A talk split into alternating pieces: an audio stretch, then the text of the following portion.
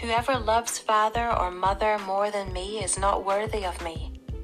And whoever loves son or daughter more than me is not worthy of me. And whoever does not take his cross and follow me is not worthy of me. Whoever finds his life will lose it, and whoever loses his life for my sake will find it. Welcome back to another episode of The Sword and the Spirit, where we take a look at the issues of the day, both in and out of the church, via teachings and interviews. Our goal here is to stimulate thoughts and conversations that will lead to positive growth and action on the part of the listener. My prayer is that those who have an ear to hear will hear what the Spirit says to the churches.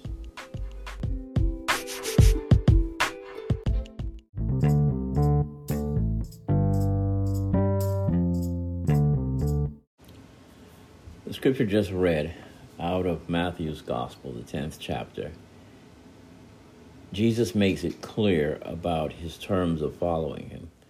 And one of those terms is self denial.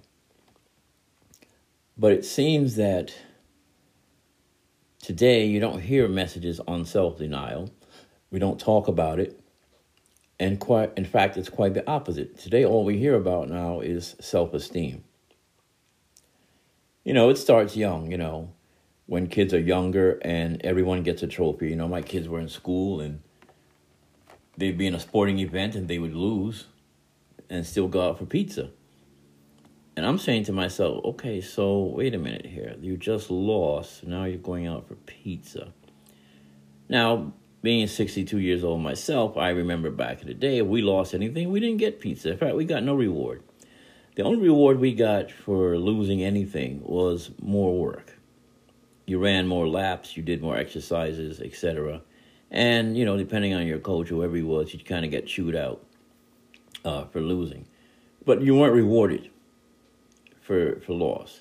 Now, what this did for us is we had to learn that, and it teaches life lessons. That's why I'm a, I am a proponent of sports in schools, not just academics, because there are life lessons you can learn playing in sports that you'll never learn in a classroom or, or that can be quantified on a chalkboard you have to actually get out there and understand what it means to depend on other people, other people depending on you, what it means to work as a team. It's not always about you, etc. And most importantly, learning how to lose. That it's not the end of the world.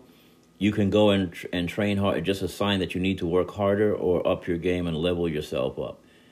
And so the people who lose but don't like it and want to win next time, they level up. More exercise, more weights, whatever they have to do, more training, watching videos, films whatever. And these are important life lessons that you learn from your experiences. This is why we lost. This is why we didn't get the we didn't uh, get the contract. Yada yada yada. And you go back to the drawing board and you work a little bit harder, and you make the, the proper adjustments, and then to have success the second time around. So every loss is a learning experience. But if you keep rewarding them, then why should I up, why should I level up? Why should I take my game to the next level? It doesn't matter. We're all getting pizza. Everybody gets a trophy. Why work harder? Now, I understand with small children, when you got a two year old or a three, four, five year old, I guess, you know, a stick ball and, and they're uncoordinated, can't, you know, you put the ball on a stick and they still can't hit it. Yeah, you don't beat children down. I get that. I, I, I get that. I would never encourage beating down children or, you know, that type of thing. But there has to come a point in a child's life, at some point, when they're old enough to process loss that you train them and teach them how to handle that loss and how to recover from it. And that the world does not reward you when you lose. It just doesn't. That's how the real world works. And so you have a generation of young people that uh, are privileged, and when they they go to get a job, and I say this from experience, I've talked to several young people, and I hear it all the time, and they want to go to the top. They want top dollar. And I'm saying, but you're at an entry level posi- position. How are you going to just jump in there and get top dollar? And then they say, well, that's what I want. I say, well, what do you have to offer? I mean, if you want top dollar, then you got to sit down and, and make the company convince them that your skill set is worth that. That you know what you're going to do for them is, is going to be absolutely worth worth it to them to give you top dollar. if you can't convince them of that, they're not going to give you top dollar. Well, most of them just sit there with blank stares, looking at me like I don't understand. And and and I and I, but I realize where that comes from. It comes from the idea that everybody wins, regardless of what they do or the or what they don't do.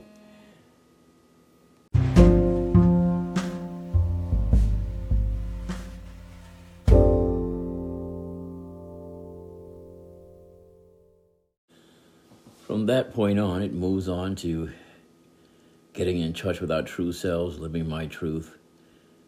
Um, it becomes very personal about me or being true to myself. And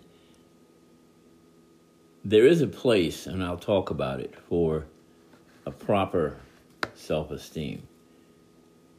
But right now, I'm just talking about how self esteem, period, has just taken over center stage in our churches, and so all the messages are geared for this. Um, and so, how everything is designed to uh, take us in that direction. Now, this thing has infected our sermons. Entire church services are all about you.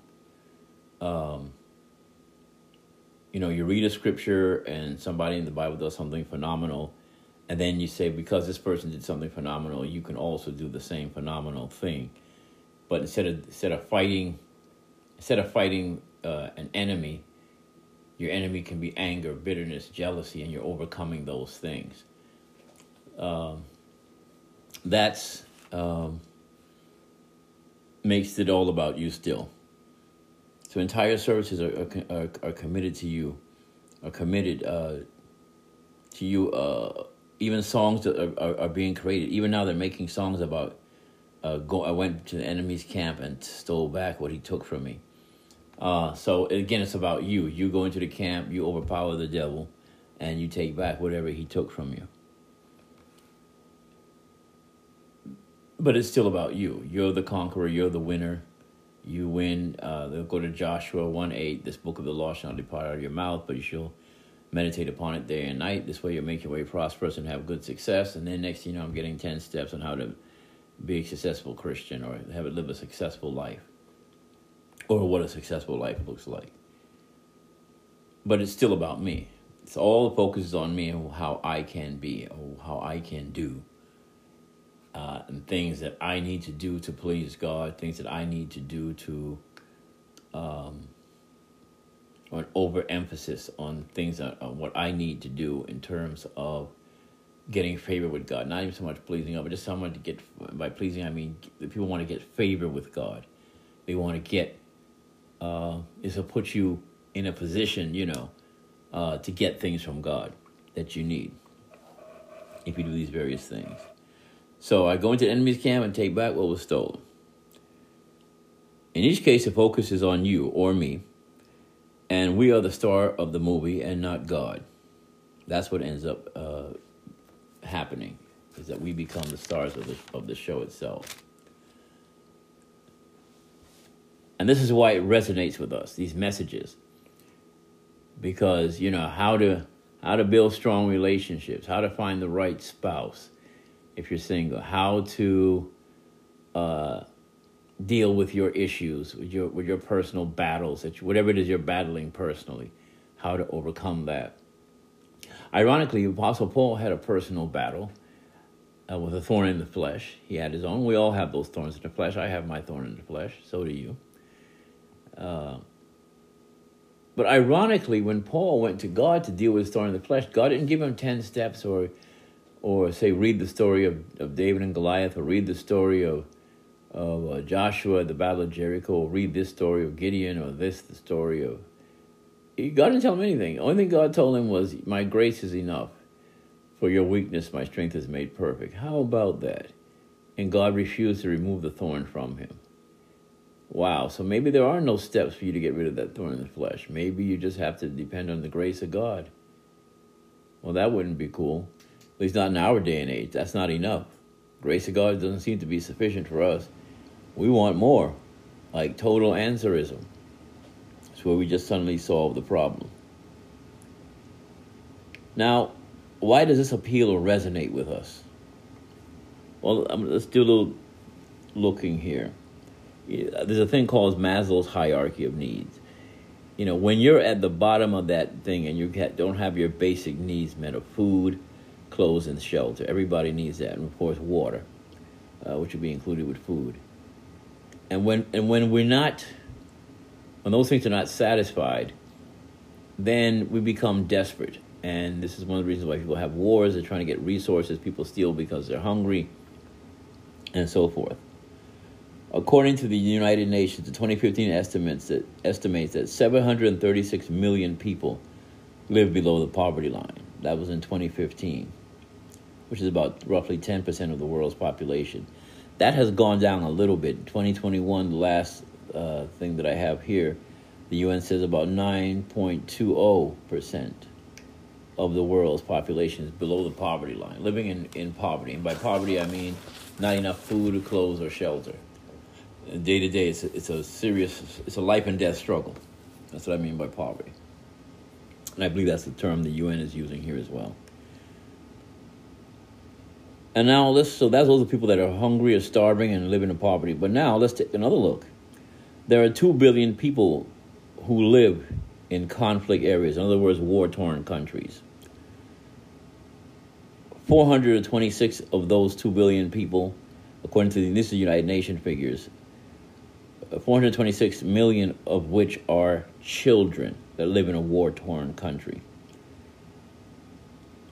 which would come to about at least a quarter of the population of the earth, about one quarter of the people on the earth are living in a war torn slash impoverished nation. Okay, one quarter.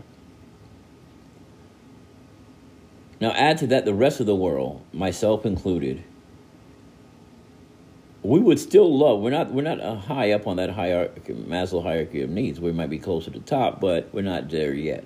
Everybody's trying to get to that top position, and the better off you are, the more philosophical you become about life. This is why when you rich people want to talk, they always want to talk to you about giving you advice on how to become rich. They're not going to actually help you become rich. It's going to give you advice or what you need to do, but they're not going to give you any money or feed you. That's not going to happen. But you'll get plenty of advice. Why? Because when people are comfortable and live in a position of luxury and power, they tend to forget where they came from or how they got there. And some of them outright just don't care because it's only about myself. And so they see you and they like, you know, they if, if they if they do give you the time of day, it's just advice. Which may or may not be relevant to what you're dealing with. And if I'm hungry, I don't want advice. I want a sandwich. You can deal with the advice later.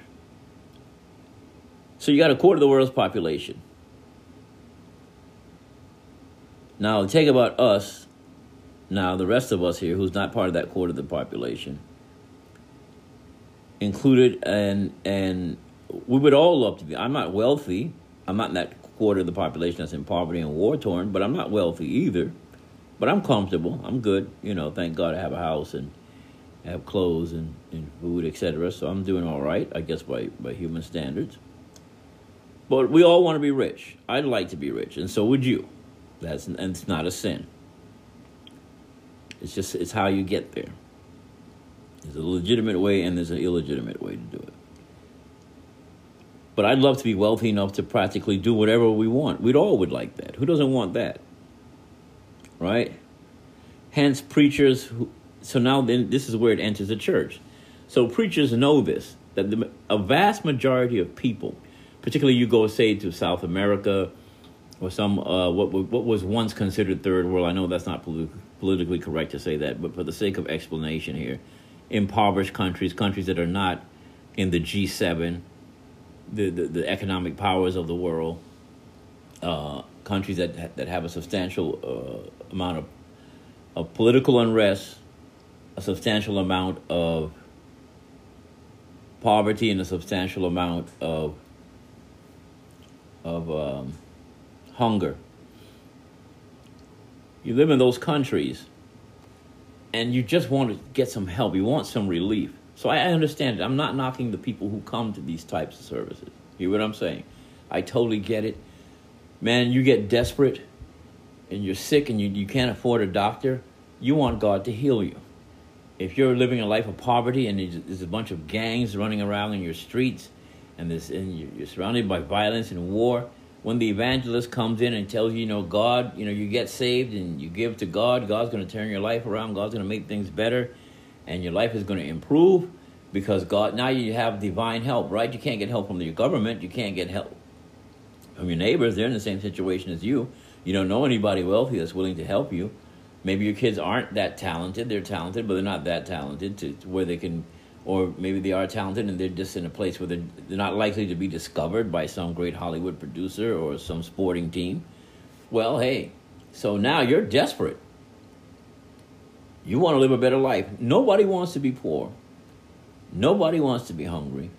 Nobody wants to live in a war torn country. At least I know I don't. And I don't think anybody listening to me does. Who wants that, right? So nobody does. So again, I'm not knocking them. What I am talking about is the preachers that take advantage of these poor people and give them false hope. That's what I'm talking about. And so the entire, you know, and I turn and I see it on television, even in, in America. I see it on you turn on the TV, uh, especially early on Sunday mornings. You see these guys get on TV, and they're having a testimony service, and one after the other, and they're usually Hispanic or African American that's right, I said it. Because they go into these impoverished nations, these impoverished, communi- impoverished communities that are playing the lottery, thinking that they're going to hit, or hoping for some sort of supernatural turnaround. And they're told that, you know, here's some holy water, here's some oil from Israel, or wherever they claim to have gotten it from. You know, I don't know if the water is holy. You could have ran it out of a sink. You know, what makes it holy anyway? You know, oil. I could go to Crisco. I can go to I can go to Super Super Fresh, or I can go to uh, Shoprite or Waldbaum's or any one of these other super grocery stores, Piggly Wiggly, and I can go and just buy me some some uh, Crisco oil, get some small tiny bottles from the dollar store somewhere, and pour pour it in there, and then sell it out as blessed and anointing oil. And you put this on you, you're gonna you're gonna be blessed. And I promise you that some people will come and buy it four dollars a pop or whatever I want to sell it for. It, it, it's insane. It's really insane. But I understand. I'm not knocking the people because they are desperate, and they, you know, you, you, you, any you're grasping at straws. Anything, man. It's like a drowning man. When a person is drowning in the water, and you go to rescue them. Anything that they think they make physical contact with anything, your body, or, or whatever, they're going to hang on to it and try to, for dear life, try to pull themselves out. So here, here people are drowning or perceive themselves to be drowning. And here the preacher shows up with so-called lifeline. You hear testimony after testimony. I gave so much money to this one here, now I can walk, I can see out my eye, and all these fake testimonies that they get people to do to give, and they probably either get paid or they give them what I call a placebo because you can psychosomatically uh, get people to convince that the God is healed when he really hasn't. It's just all in their head. And the proof is is that when they go home, it's they're right back to square one. And, um, and then these preachers get away with it and said, you know, you lost faith, and so God took back his healing. Let me let me make this clear to you. If God heals you of any disease, you will never get that disease again. You'll eventually die, but you'll you won't die from that. God doesn't God's not doesn't is not into, you know, I give it to you, then I take it back and you don't have the power to lose your healing. You can't make yourself lose your healing. That's nonsense. Now, what will happen is, um, if you have bad eating habits, and say you have some heart problems, God heals you, and you continue to set bad eating habits, yeah, then you probably will die from a heart attack. Because along with that comes changing some of your habits, your eating habits. But God Himself is not never takes back what He gives you. So if he healed you and you were crippled, you don't get home. You don't get home and fall down on the floor again. That that's that's insane. It's a one and done with God. Okay, something else will kill you, but just not that. So what happens? These preachers come in and they offer you temporal things, and promise that if you one give to their ministry, God's going to bless you because you gave to the ministry and to the man of God. And they always go back to Elijah when with the widow when the you know with with the, the she only he said give me give me some cake to eat and she said, "Well, I only have enough for me and my son, and we were going to make it, and we were going to die." And then people think that the principle there is that God allowed the oil not to run out, and she never had. She always had enough oil and whatever she needed to bake cakes. You know, until the time for God to make it rain again in Israel. And people think, oh, see, that story is an example of what happens when you give to the man of God, and and uh, you know, therefore God blessed her. Well, number one, no, no, no, no. Read the story. God told the prophet, go down to this woman in Zarephath because she is going to feed you. So that was not, there was no condition upon which she had, she didn't have to do anything to feed him. God had already decreed that that was what was going to happen. He, she was going to feed him. So the order had been given. Once God gives an order, uh, whether she gave him her last cake or not, it was going to happen. Okay, that's number one. So it wasn't contingent on whether she baked him a cake or, or whatever it was she made, and then uh, because she didn't do it, well, you know, uh, because she did it now, God blessed her. No, she was already blessed by God. God already determined this lady's going to feed you. Wouldn't have mattered. Let's say she had ate, ate it before he got there. If God said that she's going to feed him, God would have found a way to feed him and for him to tell her how to get, get back what she needed. It wouldn't have made a bit of difference. Second of all, second of all, if a prophet shows up, and I, don't I know this guy's a prophet. I know the guy's a prophet. I'm not talking about the fake pretend ones. We know. I'm talking about this is a known prophet. This guy does all kind of supernatural stuff. And he says, I tell you what, bake me a cake first. That bake me a cake first implies there's going to be a second. Just common sense. And I'd be a rocket scientist to figure it out first. So that kid's going to do a second one because I only got one. I got enough for one. But if, uh, if I only had one last meal in me, and my child and I were going to eat it and we're going to die, whether you give him that, that meal to eat or whether you don't give him that meal to eat, in either case, my doom is certain. So whether we eat the last meal and die, it's just one more. We're probably near death now as it is. So by giving him that one meal, she wasn't making any sacrifice because either God was going to do something miraculous or they were going to die anyway. So what's one more meal, right? So I don't think she did anything heroic. But and and let me say this. The point of that story, that's not the point of the story. Everything I just said there. I'm just trying to rebut some of the craziness that people say. But the point of the story of the widow of Zarephath, Jesus later on comes down the pike and he comes down later on and he explains to us what the widows, the story about the widow of Zarephath was about. He tells the scribes and Pharisees in the time of Elijah, of the prophet, when God shut up heavens that it wouldn't rain for three and a half years he said that the prophet was not sent to anyone but the widow of Zarephath. In other words, isn't did it ever occur to you guys that the prophet only helped non-Israeli people? That the children of Israel didn't get anything miraculous from God during the time that they was, it was shut up? God was giving an object lesson, and Jesus made it clear that sinners will go into the kingdom of God before the religious people. In this case, it was the scribes and Pharisees. But you yourselves, children of the kingdom, you who think that you're part of the kingdom of God by birth, watch out, church kids. Just because you grew up in church and you were born in church and you've been in church your whole life doesn't mean you're going to get into the kingdom. This is not by birth, not by physical birth, not by the will of man, but by the will of God. That's the new birth. It has nothing to do with who your parents are and, how, and whether they're they're, they're pastor, bishop, apostle, prophet, whatever you want to call them. Doesn't save you. But Jesus said, "You yourselves, children of the kingdom, will find yourselves cast into outer darkness."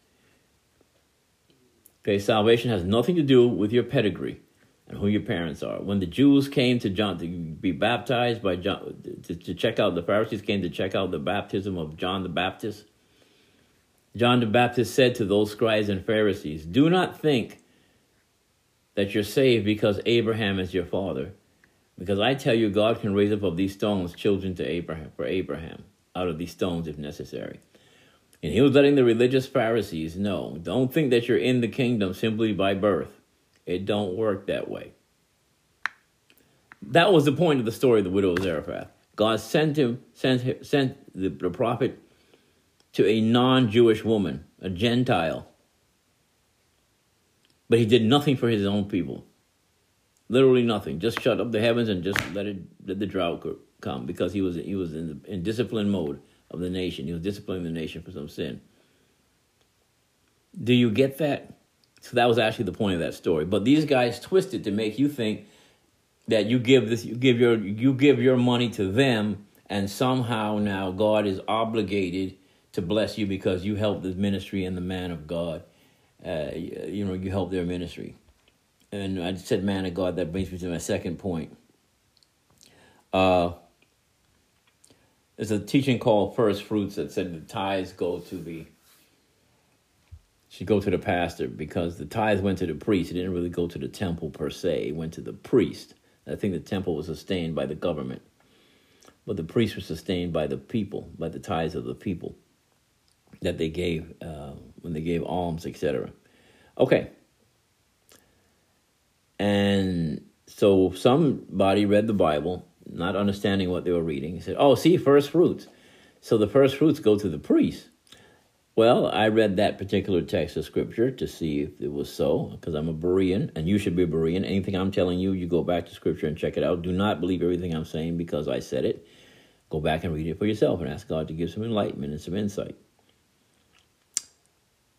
Well, I read it, and as I read through it, it said the, the tithes go to the priests. Why? Because the priests have no inheritance in Israel. It explained why. The priests couldn't own anything. They couldn't own land, property. They could own nothing. Now, they were allowed to marry non Levites within the tribe of Israel. They were allowed to do that. And in that sense, they, some of them earned money that way by marrying outside of the Levitical priesthood, per se. And then maybe say you marry somebody and she has property for given to her by her father. Well, in that sense, it was cool. But for the most part, they couldn't inherit every, anything and actually own anything. Well, guess what? These modern day preachers that live in these gated communities and drive these nice cars, etc., who have sold you the bill of goods that if you give to them, that somehow you're going to be blessed. Uh, they need to give up their cars, their houses, their jet planes, and everything else. It should belong solely to the ministry. They should not own it, and the board should control it. Well, you see where this is going. That's not going to happen. And so, for that reason, this is why you have the craziness. But this is one of the con games they run on people. You bless the man of God, and somehow you're going to be better for it. It doesn't work like that. And the third part is you come to one of their meetings and you, you'll be blessed. They'll pray a blessing upon you, they'll pray over you, and they'll anoint you with oil, etc. And this is why the teaching of the church is trending toward these various, this man centered gospel. And there's only one reason for going to church, and that's to get blessed and for God to help you go through your problems and whatever you're struggling with.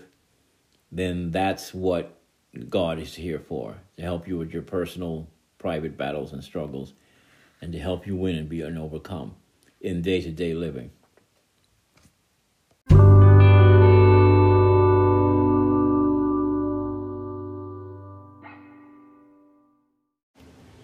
just going to read a small excerpt to you out of a book called The City of God. This is chapter 28, written by St. Augustine.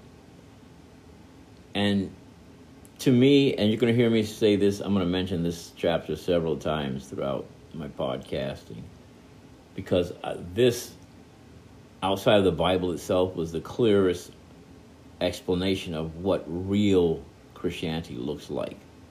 Because there's so much corruption of it here in the West.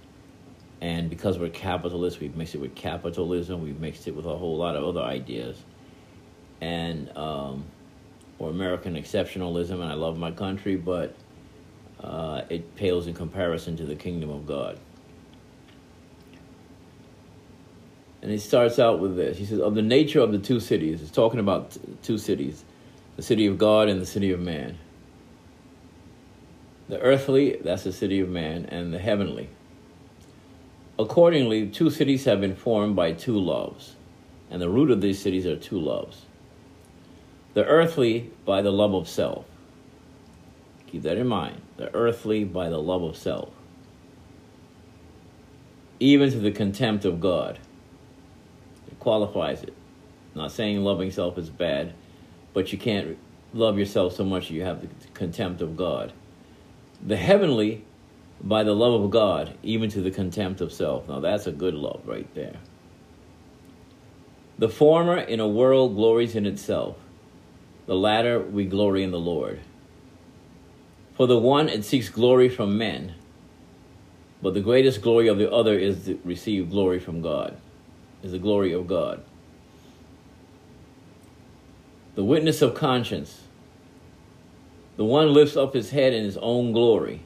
The other says to his God, You are my glory and the lifter of my head.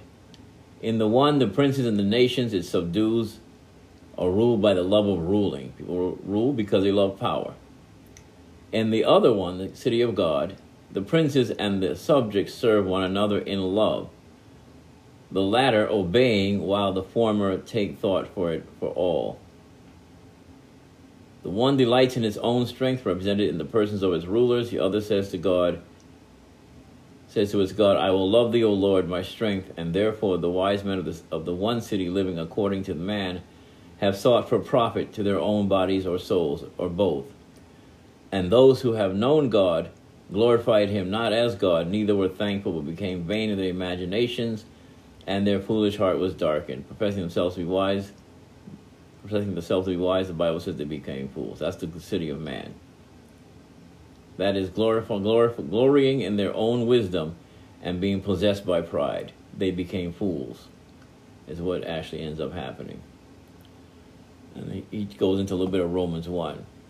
But two cities city of man and the city of God, formed by two loves. One formed by the love of self to the contempt of God that's all the earthly cities. That's all these earthly kingdoms.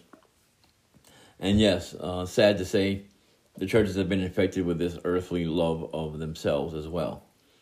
The leaders love of self, they love their power, they love the influence they exert over people, and they abuse their power. And at the same time, you've got the saints who are in those churches that are there out of love for self, and they only want God for what He can do for them they worship him and they praise him because when the praises go up, the blessings come down. And if the and no blessings were coming down, they would not praise him. That would be the end of that. The only reason why they're praising him is simply because they just want to receive blessings. And so that's the only reason why they're there because God is here. I'm here because God's going to fix my problems. He's going to save my wayward child. He's going to save my family and he's going to restore, you know, uh, my family, my relationship with my estranged husband or wife, with my parents. God's going to heal my my my body from cancer. All these wonderful things, and they're only there simply for the fish and the loaves. That's the only reason why they're there, and that's their motivation. Now, here's something else. You say, but Don, God does do things like that. Yes, He does. God does heal. God does deliver. God save your children. God does a whole lot of stuff.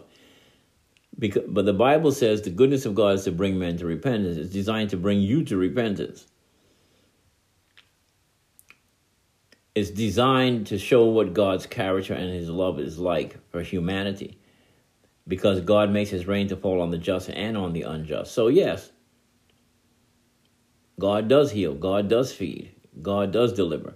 But that does not now mean that you're in good standing with God. That's not necessarily the case. You need to reevaluate that. Uh, if you look at the sixth chapter of the Gospel of John, Jesus fed the multitudes and they followed him. And he said, You're following me because you were, you know, because I fed you. He knew why they were following him, right? Free food. Who doesn't like free food?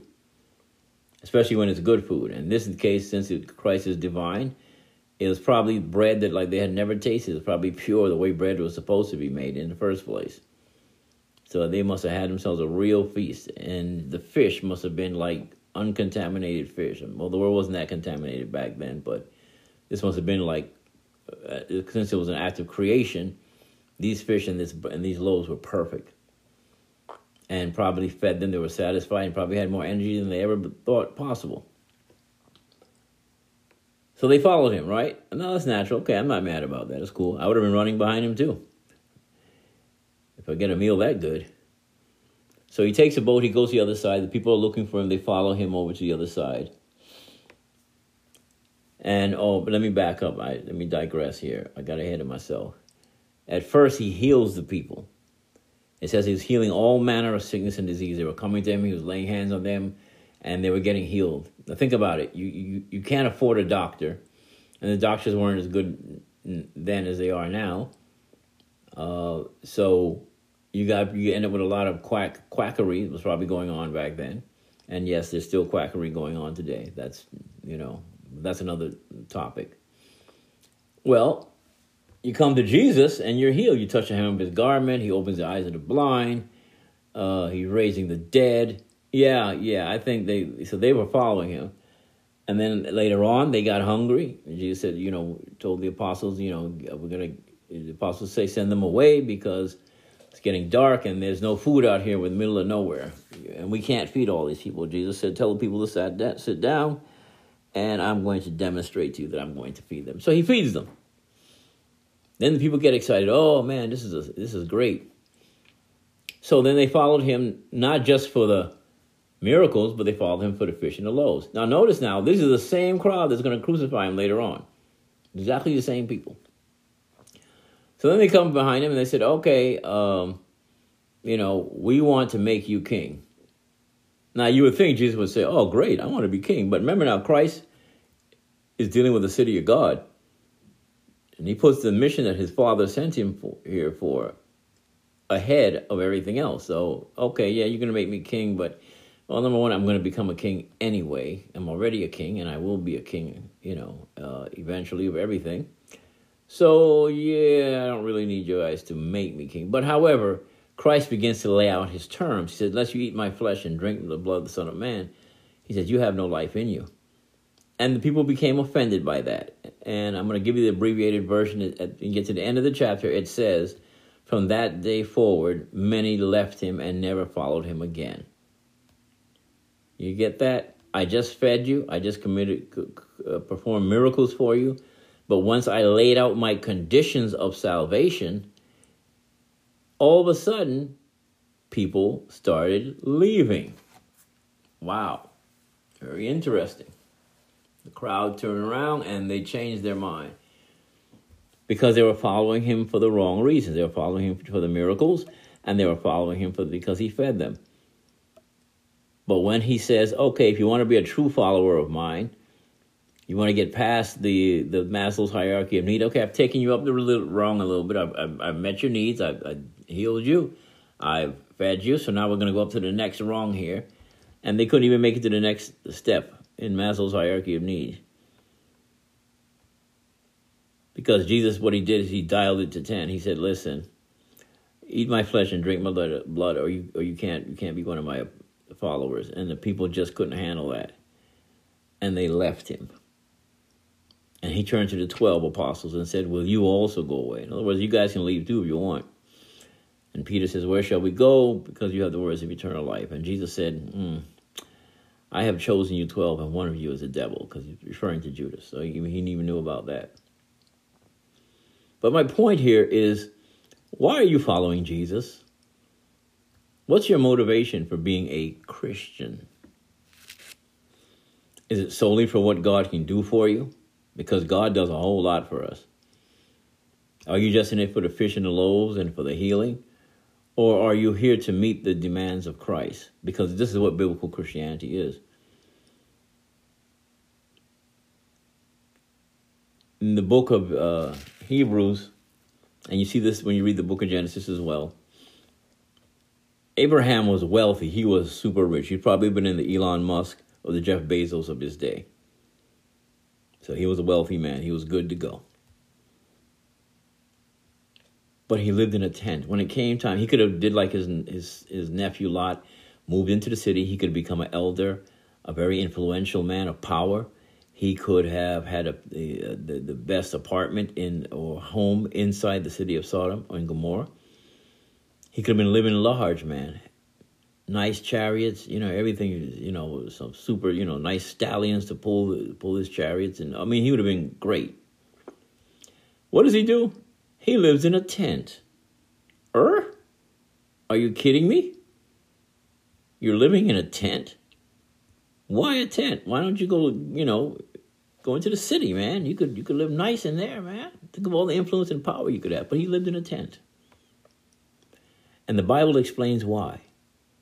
Because he looked for a city whose builder and maker was God. It's in Hebrews 11. Look it up. He looked for a city whose builder and maker was God. What are you looking for? What do you expect to happen in this life?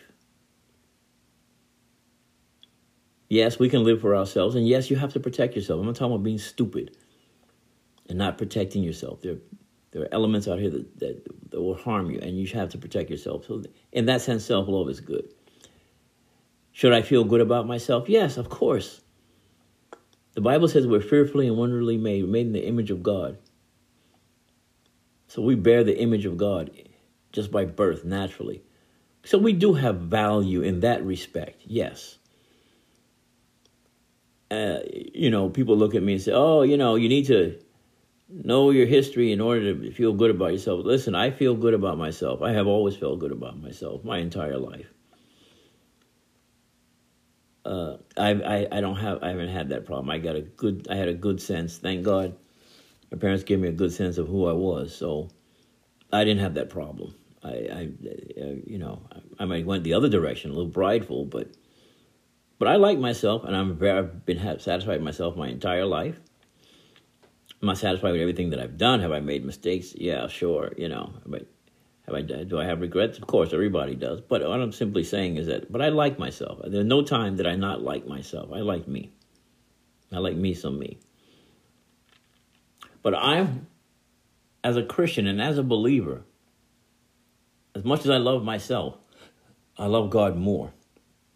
And God's priorities trump anything on any and all of my priorities. The mission of God is what's paramount to me. Would I like to be rich? Yes.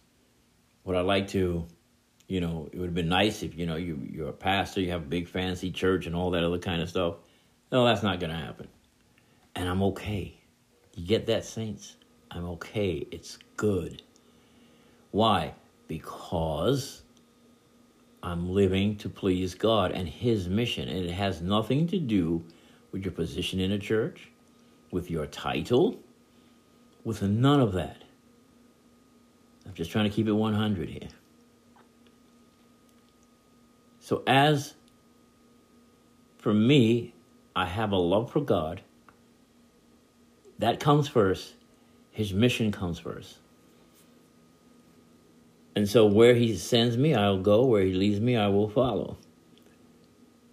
That's what it comes down to. And listen to this. You got to get like the three Hebrew children, Hananiah, Mishael, and Azariah, when they were getting ready to be put into that fiery furnace. I know some of you saying, isn't that Shadrach, Meshach, and Abednego? Yeah, that was the slave names. Their real names were Hananiah, Azariah, and Mishael. That was the real names. Read it, second chapter of, of Daniel. So they get ready to be tossed into the fiery furnace. And the king says, I'm going to give you one more chance. Why don't you go home and sleep on it?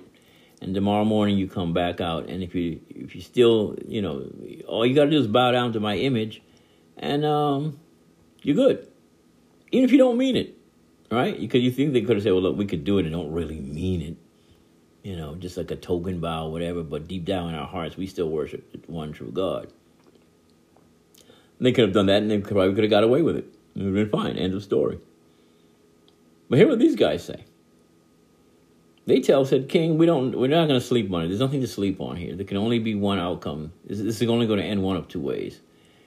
One, our God is, is well able to deliver us out of your hand. That's one way it can end. But if not, we're not going to bow down. Well, you just burn us up.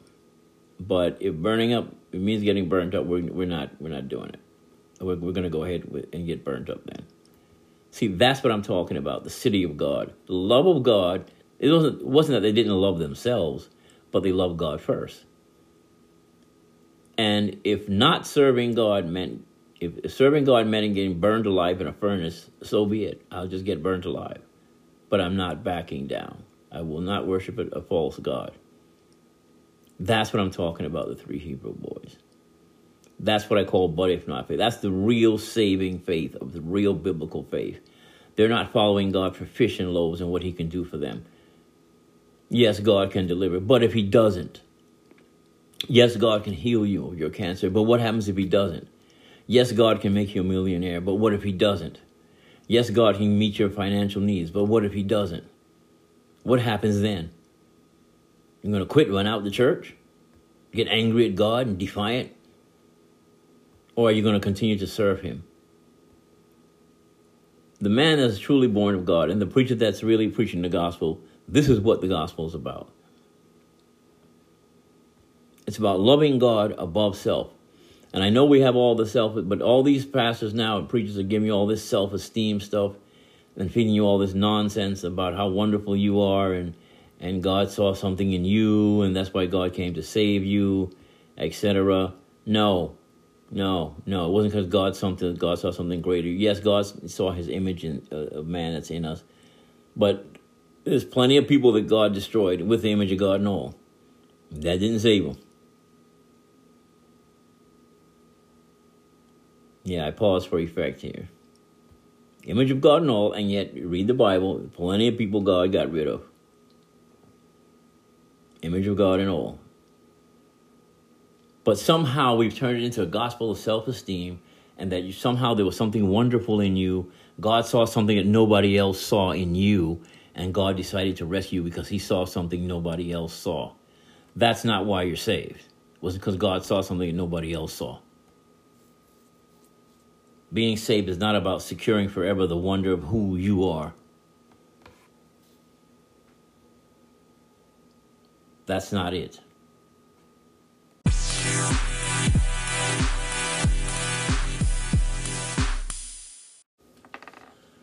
As always, this is not an exhaustive study. There's a whole lot more I can say on this topic. But this is just to what the appetite. If I said some things that turn you off, please let Jesus turn you back on. I'm just at a point now where it's time to cry aloud and spare not. And hopefully get as many people off the sinking ship.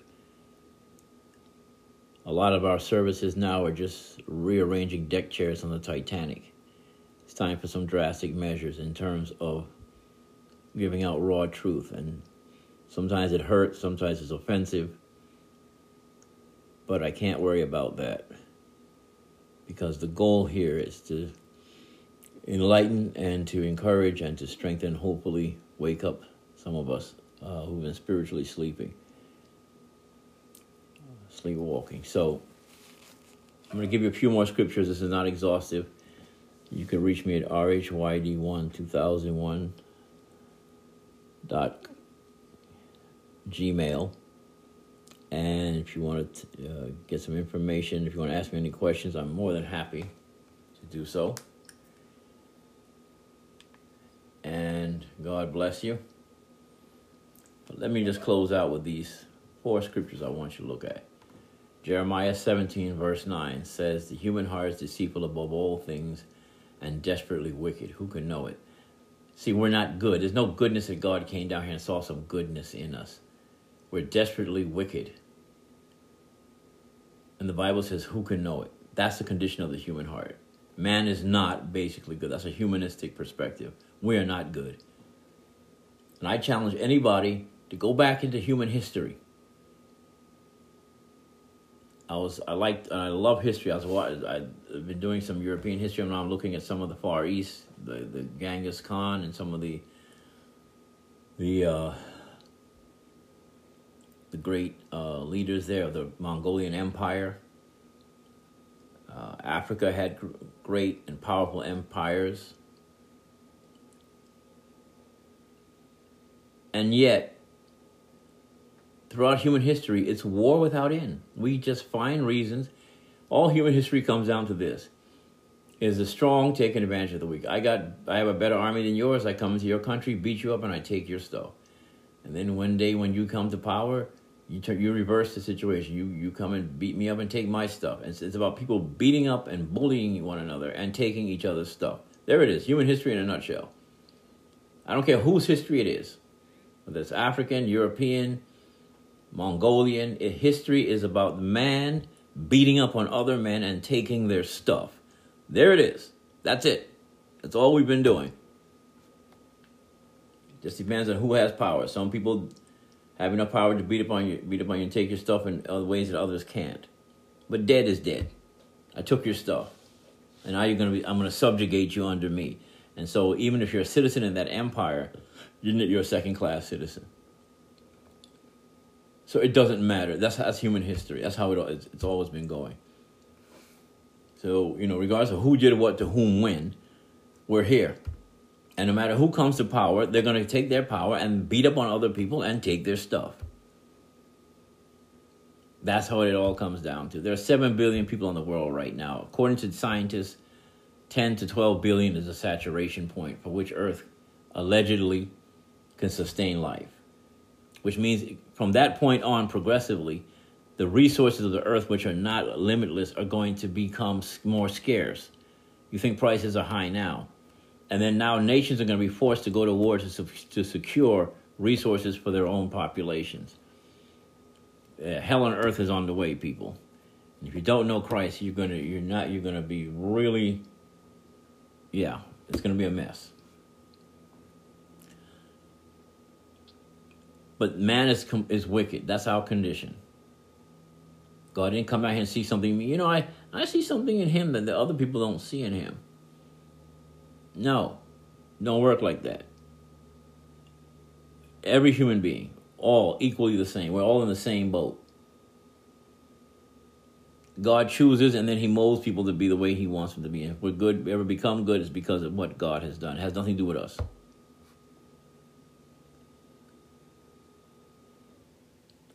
And then the other scripture is Romans 3:11. There's it says there's none that seeks after God, there is none that does good. No, not one. You can't have a seeker friendly service because man is not seeking God. He's seeking things that he can only get from God, but he's not going to the source. He's trying to get it on his own or other ways or other other means of getting things. But God Himself? No, we don't want God for Himself. And if we do come to God, it's only for what He can give us. When God, when when that God or gods or whatever don't give us what we want, we're done. It's a wrap. We out. Peace. And so, so many people have quote unquote left the faith. Why? Because they've been sold a bill of goods. God had they were promised that God was going to do all these wonderful things for them, and He didn't do it. And then they became disillusioned, and they've left. Well, they should have been told is that it's quite the opposite. God's not here to give you things, you're here to serve Him. If He gives you things, wonderful, thank Him for it, hallelujah. And if He doesn't, you serve Him anyway, and I will serve God whether He gives me things or He doesn't. It's a wrap. I'm His. At this stage of my life, not changing. No. He's been too good to me throughout my life. But not just because He's been too good to me. And by that I mean, I don't talk about he made me rich. I'm saying good, he's been kind and gracious to me with loving kindness. So, this is what the condition of man. And Psalm 53, verses 1 through 3, talks about there is none righteous, no, not one. None of us is righteous. Nobody's better than everybody else, anybody else. There are two lies the devil tell you. You've been so bad you can't be saved. That's a lie. Because the worst and the worst of the worst God can save. If they come to faith and repentance, God can save them. Or you're so good you don't need to be saved.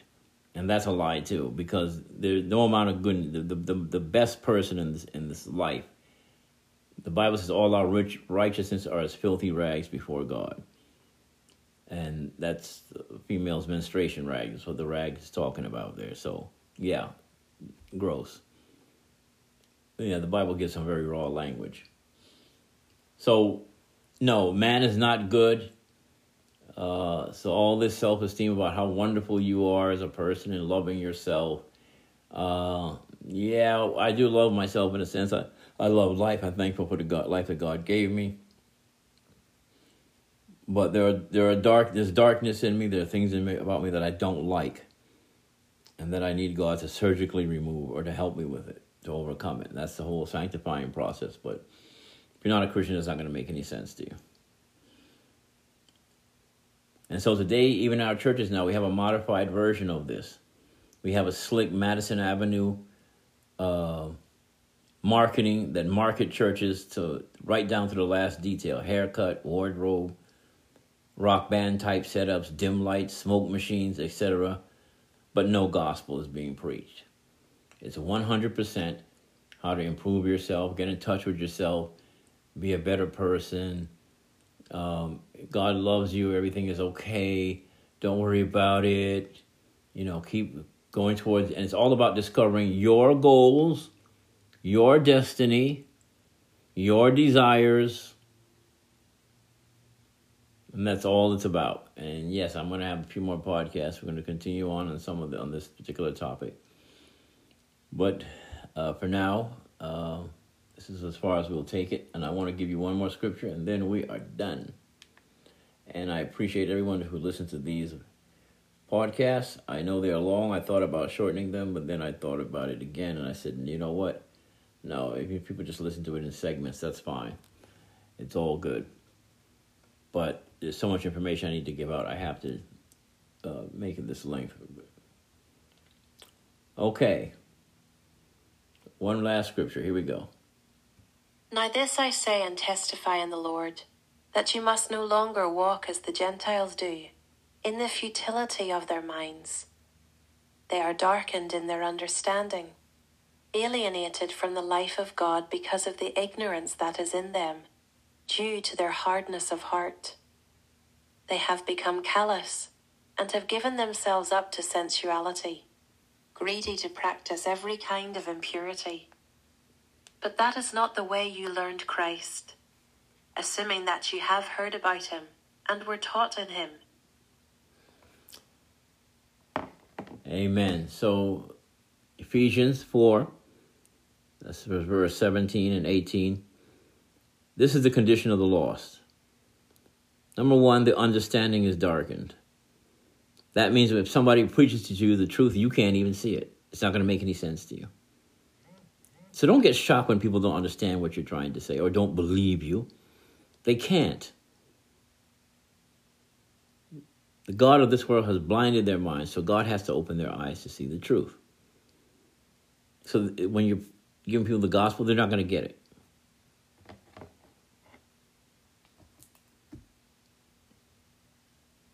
The understanding is darkened. Number two, they're separated from the life of God. God does God is not living in them. In fact, the modern day gospel tells people that they are gods because they can do what God can do. They can create with their words, they can make things happen. And they they can, you know, you say the right stuff into the atmosphere and you release power to get whatever it is you want. Which kind of makes us gods. If that was the case. And in fact, if I can do that, what do I need him for, right? I don't need no Jesus. I can do it myself.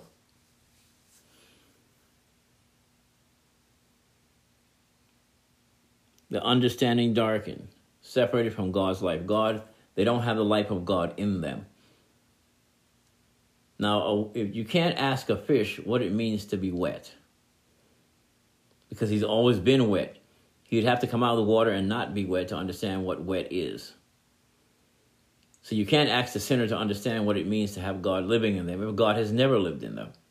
God has to come and live inside of you. Then you know what it's like. Then you there's a difference. Oh, wow, big difference. Okay? So if you're not born of God's Holy Spirit, you don't know. And as a Christian, I don't even try to explain stuff to people. I don't even try to explain to, to unsaved people because in that sense, they're not going to get it. Having the understanding darkened, separated from the life of God. And then it says, through the ignorance that is with, that is in them, the blindness of the of the eyes. So now they're blind. There's no discernment. The blindness of the eyes. They they can't discern fact from fiction. So you can put facts right in front of them, and they can't see it. In fact, spiritual dyslexia. They read it in reverse. They think the bad thing is good and the good thing is bad. They can't tell the difference.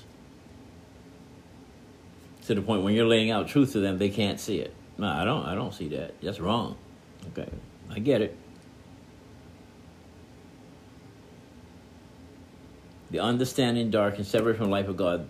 And then it says, uh, the, through the blindness of the eyes and the ignorance that is in them. Ignorance doesn't mean that they're stupid. You got some of the smartest people in the world, but they're ignorant. And by that I mean, ignorance just means lack of knowledge. They don't have the knowledge of God. They're brilliant. They can map the human genome. They can build rocket ships. They can make boats, super jets, planes, bombs. Beautiful inventors, brilliant uh, uh, performers, write great music, write masterpiece symphonies. Man can do all these things. But without Christ, they're ignorant of the knowledge of God. They don't have the knowledge of God. That's why we preach the gospel. So you say, well, Don, if that's the case, how can they get saved? They can't. They're all bound up like that because it's the work of the Holy Spirit. And you see this in one of my earlier podcasts talking about the work. Only the Holy Spirit can open their eyes. The Holy Spirit's not at work. You don't wait. You don't waste your time. You're just wasting your breath. You say, well, Don, don't you preach the gospel? Yes, I do. And I preach the gospel because God commands me to. And I leave the results in his hand. I don't go I don't no gimmicks, no no no pro, no false promises. Here's the gospel. There's there it is. And I trust God to do whatever he's going to do. The preaching of the gospel does two things. In Romans, uh, you can see Romans 1, 16, 18, 17, and, and 18. It'll tell you. But it does, it does one of two things. Either God opens the eyes and it draws you to Christ and you get saved, or it's judgment work. Where the gospel is preached, people reject it, and then you go further into darkness until you get to the point where um, you get to that cutoff point of being reprobate. Now, where that is, I don't know, not my prerogative. I don't know who's there and who ain't. Only God knows that. And that's divine prerogative. So I'll leave that in His hands. My job is only to be the messenger. After that, it's all in God's hands.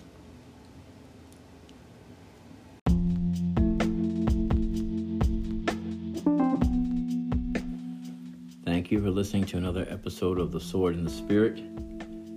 I appreciate all who listen. If you want to reach out to me, you can reach me at rhyd12001 at gmail.com or follow me on Twitter and you'll get regular updates as to when each episode comes out. I will be tweeting them out. And it's Donald Rhymer1 on Twitter. And if you follow me there, that's why I set up the account for